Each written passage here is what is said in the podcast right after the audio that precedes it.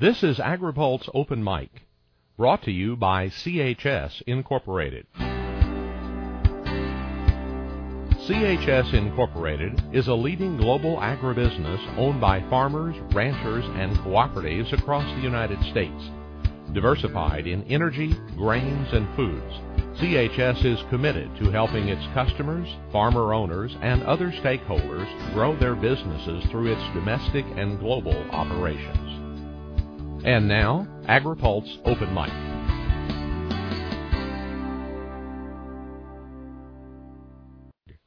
This week's guest for AgriPulse Open Mic is Rick Tolman, the CEO of the National Corn Growers Association. Rick Tolman, welcome to AgriPulse Open Mic. Thanks, Ken. Pleasure to be with you. As we head into this fall and the potential lapse of the current farm legislation, are you concerned that we are going to cause unnecessary grief to your members by not going ahead and finishing this farm bill? Absolutely. It's a huge concern for us. We see no reason why there shouldn't have been a farm bill. The Senate did their work, got it done, did a good job. The House Ag Committee did their job, and we're very, very disappointed that the leadership in the House has not allowed um, it to come to a vote so that we could get to reconciliation and get this done. And the time is ticking, time's running out, and we're getting into an election focused time of the year that will make it much more difficult to get done. So we're, to answer your question, yes, we're very concerned. Who's operating in the false world? Is it you or is it the members of the House who believe that they can cut all expenses to be able to balance this budget? Well, I'm not sure. From my my perspective, you know, I don't know what the real world is anymore, but uh, I'd have to say that, from my perception, the those members of the House who believe they can cut as much as they're going to cut, and I'm not so sure they're focused on agriculture per se. They're focused on some uh, oh, principles and and a political statement they're making. And I think the Farm Bill is one of several pieces of legislation that's got gotten caught in that in a political statement. I think there's some strategy that has to do with the presidential election and some of the congressional elections as well you know, for better or for worse, and and and I that I'm sure there's good reasons on both sides. It, it, but it's disappointing that we can't get things done that we elected congressmen to do. Get the job done. Don't play politics. People in the past in agriculture have uh, regretted that they couldn't be mainstream. People wouldn't pay attention to them. Well, in the corn industry, since the ethanol period, you've been about as mainstream as you can get. And I wonder your reaction now to the American public's view of ethanol and of farming, and also people in agriculture uh, being in a business that's been profitable at a time when the rest of the economy has suffered.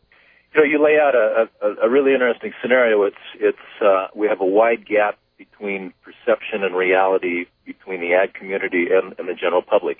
The ethanol period, if you go from 2006 to, to current, what's what I'd call the, the modern ethanol period, has been tremendously profitable for virtually all sectors of agriculture. It's it's been the stimulating force that's allowed agriculture to weather the the recession and be a, a bright light in our national economy. Um, I saw a statistic the other day where since 2006 the value of the corn and soybean sectors had tripled in that time period, and, and you, you can attribute almost all of that to, to ethanol. The livestock industry has benefited; every, everyone's benefited.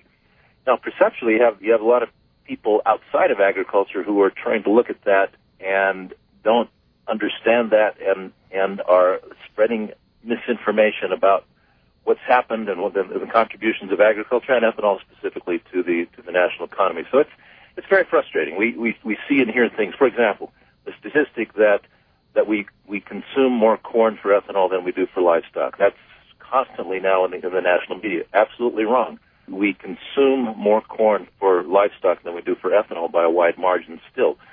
We process more corn for ethanol, but a third of that goes back in the livestock industry and is used there. So our consumption of corn for, for livestock is still much higher.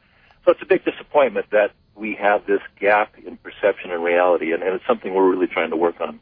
Rick Tolman, CEO of the uh, National Corn Growers, as you look at this effort to either discontinue or at least suspend the renewable fuel standard. Are you seeing politics in that that are some of the old politics that have just been there forever with the petroleum companies, or are there new people out to cut that mandate? There's a little of both. there's two things that I see. I, I think behind a lot of this are the oil interests who don't like the renewable fuel standard. They don't like the fact that we have over 13 billion gallons of, of ethanol that's gone into the fuel supply that's made us less dependent on imported oil. We also have, have folks that are genuinely suffering in the livestock industry and, and elsewhere because of this drought that, that are looking for reasons to blame, and, and ethanol is a convenient reason. And um, it, it's created that interesting dilemma. But I think it's the the oil industry, the refiners, and others that are behind this still. They they're they're opportunistic and they're taking advantage of this opportunity to stir the pot.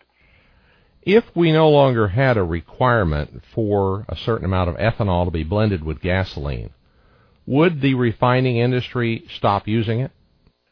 I think they would continue to use it in the short run because it is profitable for them to use. They have lowered the value of gasoline, the uh, level of gasoline that they sell, and they're and they're enhancing that with octane value with ethanol, and so it, it allows them to sell sell a lower quality gasoline, and they improve it with ethanol. So they're making money on it.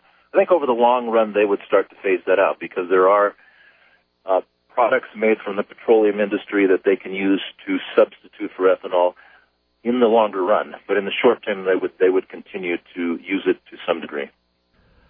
Would it be to the advantage of the corn growers and other agricultural groups to just say, all right, suspend the renewable fuel standard? We'll give you that for the remainder of this crop year? You know, it's, an interesting question, and um, the statute says that if the renewable fuel standard is found to to create severe economic harm to the national economy, then it can be partially or fully waived for a 12 month period. And we were in agreement in putting that language in, in the statute. We were consulted on that. And so we, from, from a, from a very technical standpoint, we have to be supportive of those who want to exercise that language. Now, whether there's justification in having a waiver or not, that's really up to the analysis that's going to be done by EPA in consultation with Department of Energy and, and USDA. And, and so I, I can't tell you whether it's the right thing or not. Their analysis will determine that, and we're because we supported that provision in the legislation, we're counting on them doing that in, in an objective and scientific manner and determining it. If you had to ask my opinion off the top of my head, if if they found that there was some economic harm going on to the national economy, then certainly they should look at some kind of a partial waiver for up to a 12 month period. If they don't find that's happening, and there's a lot of factors that go in, you know, if we suspend the renewable fuel standard for a period of time, we, we will likely have higher gasoline prices so all those things have to weigh, be weighed, then they shouldn't suspend it. And, and so we're not at this point passing judgment on whether they should or shouldn't. We're supporting the process and showing support for, for the, the analysis that needs to be done to come to that decision. Rick, do you believe that the administration blinked on this about a week ago and is now uh, giving some credence to suspending the renewable fuel standard for this year? No, I don't, Ken. I think that what happened was there had not been anybody withstanding that had requested a waiver process. Now you had the letter from the livestock industry that was that was sent to EPA several weeks ago. By statute, they don't have standing to request a waiver process. Neither do we as the corn growers. Um, there were there was a governor or maybe two governors that sent a letter, but they did not request a waiver process. They they sent a letter in support the livestock letter. And then finally, you have two or three governors who do have standing. Any governor has standing to ask that, that formally requested EPA do a waiver analysis. I'd like a critical review from you of how you feel the first term of this administration has supported the corn growers primarily through their actions on renewable fuels. Has this administration from the President through the Secretary of Agriculture been supportive of ethanol and renewable fuels in the first four years?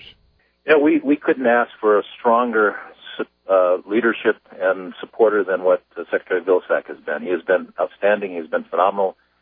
He has stood up for all of agriculture.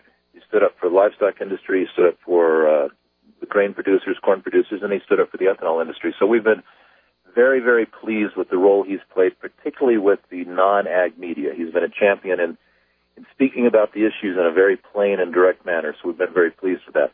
And by and large, the White House has been very supportive of renewable fuels. I, I guess we have some concerns about some of the rules and regulations that have come out from EPA. We're concerned about uh, some of the things in terms of uh, some of their decisions on, on the renewable fuel standard and advanced biofuels. By and large, I would have to give them a pretty good grade, maybe a B, B plus, um, B minus in that range for how they've supported agriculture and specifically the renewable fuel standard in this first four years. And, and most of that grade goes to Secretary Vilsack, who's done an outstanding job.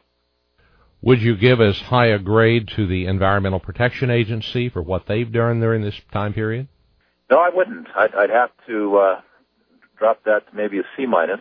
I, I believe Administrator Jackson has her heart in the right place, and there are those who, who do as well in EPA. Unfortunately, there seems to be a a, a bias among some of the uh, bureaucrats that are that are there, um, career bureaucrats, in terms of wanting to extend their authority over the things that we do in agriculture. Some of these strange rules, the the dust rule, and some of the things they're wanting to do with water and, and uh, water use, are very disconcerting. There seems to be a creeping way of wanting to usurp authority over over agriculture and other other sectors of the economy by EPA. So I'm, we wouldn't be nearly as uh, generous in our grading of, of EPA.